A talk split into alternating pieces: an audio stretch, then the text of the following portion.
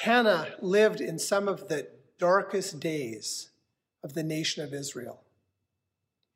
Israel was a confederation of states, tribes, and they didn't always get along. And sometimes they would even threaten to go to war with each other. But when the nation was truly threatened by other nations, the states would pull together under a military leader, also called a judge. That's where you get the name for the book of Judges. These leaders, solid ones like Deborah and Gideon, they would unite the states and they would defend the nation at first. Now, over a few generations, these leaders became more egocentric. And toward the end of this dark time, you'd get Samson, who would just as soon kill his own people if they upset him than the enemy Philistines. He was all about himself and what he wanted. And he couldn't have cared less for the common good of the people. And in the last days of this age, there was no one person, no one, who could bring the people together. The army became thugs, killing, raping, and pillaging. Priests and religious people were guilty of horrible, immoral crimes with no accountability. Stories I'm not going to share with you. If you want, you can go read them yourself. It was a bad, a dark, violent, immoral time. The final words of the book of Judges sums it up like this. In those days there was no king in Israel. All the people did what was right in their own eyes. This was the time that Hannah lived, a time of rampant ego and no concern for the common good. One time, after eating and drinking in Shiloh, Hannah got up and presented herself before the Lord. Now Eli the priest was sitting in the chair by the doorpost of the Lord's temple. Hannah was very upset and couldn't stop crying as she prayed to the Lord. Then she made this promise Lord of heavenly forces, just look at your servant's pain and remember me. Don't forget your servant. Give her a boy then I'll give him to the Lord for his entire life. No razor will ever touch his head. They rose early in the morning and worshipped before the Lord. Then they went back to their house at Ramah. Elkanah knew his wife Hannah, and the Lord remembered her. In due time, Hannah conceived and bore a son. She named him Samuel, for she said, I have asked him of the Lord. Then Hannah prayed, My heart rejoices in the Lord. My strength rises up in the Lord. My mouth mocks my enemies because I rejoice in your deliverance. No one is holy like the Lord. No, no one except you. There is no rock like our God. Don't go on and on talking so proudly spouting arrogance from your mouth, because the Lord is the God who knows, and God weighs every act. The bows of white, mighty warriors are shattered, but those who were stumbling now dress themselves in power. Those who were filled full now sell themselves for bread, but the ones who were starving are now fat from food. The woman who was barren has birthed seven children, but the mother with many sons has lost them all. The Lord, God brings death, gives life, takes down to the grave, and raises up. The Lord, He makes poor, gives wealth, brings low, but also lifts up high. God raises the poor from the dust lifts up the needy from the garbage pile. God sits them with officials, gives them the seat of honor. The pillars of the earth belong to the Lord. He set the world on top of them.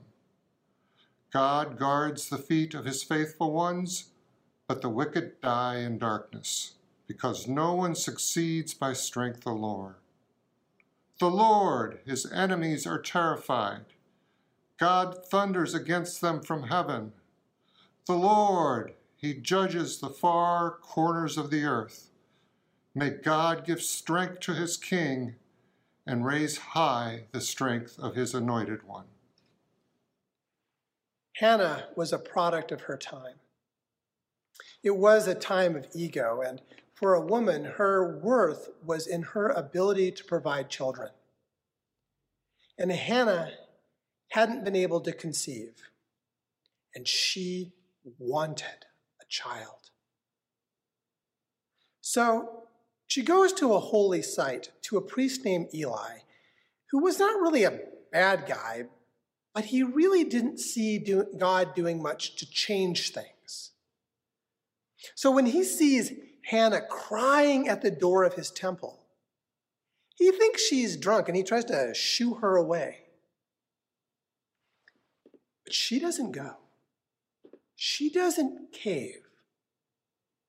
She makes a promise that if God gives her a son, she would give up that son to be a Nazarite, a child given up to serve God. And that's where the whole no cutting hair, never drinking alcohol thing comes from. And Eli doesn't really promise her anything. He's not really feeling like he's in a position to speak for God. So he just tells her, Go in peace. I hope you get what you've asked God for. That's it. And, well, you heard the story. She gets pregnant and she does have a boy. And then she does the thing that few in her time, or probably really in any time, would do. She does what she promised. She gives him up. She dedicates him back to Eli as a Nazarite child. And she dedicates him with a song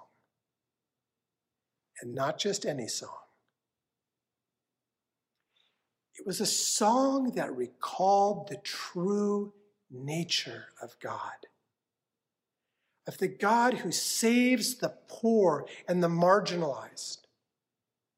The God who puts the needs of the sick above the wealthy and powerful. The God who favors the underdogs in the world. The God of Jesus. And here's the deal sometimes it seems like God is impotent, not fixing the world how and when we would like, and that there's no accountability for lying and treating the poor like dirt. Years of egocentric, might makes right kind of attitude. And it seems that God doesn't care, is napping or something. Don't be fooled. Don't be fooled. The power of God's Spirit often works like the power of water on rock. Over time, water can wear down and break any rock. Pharaoh's evil will not last forever. The cycle will break.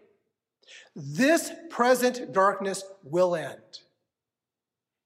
In our time, we are considering issues of whether the poor can receive healing without having to be forced into bankruptcy. We are considering the worth of lives of those who have been marginalized for centuries. And sometimes, sometimes it does feel that God seems impotent that there's no accountability for lying and treating the poor like dirt.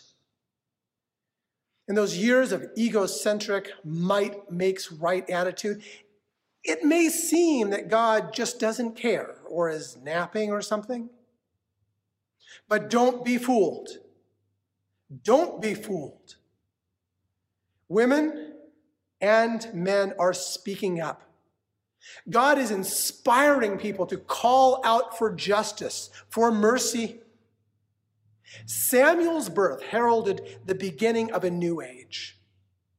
The nation of Israel was broken as the Confederation ended and a new age began, and it was the age of kings.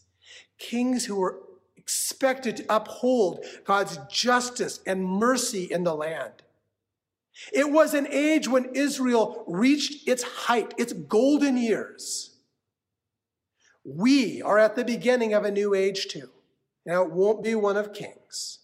You never step into the same stream twice. But God's Spirit is on the move. God's values of justice and mercy, nonviolence, inclusivity, and compassion are eternal. And may God's will be done on earth. Will you pray with me? Holy Spirit, your power is that of water on rock. Teach us again the values that Jesus once taught, the values of Hannah and Mary. And send us. Send us of agents of those values into all the places of this world to bear light and hope in the darkness. And may your will be done. Amen.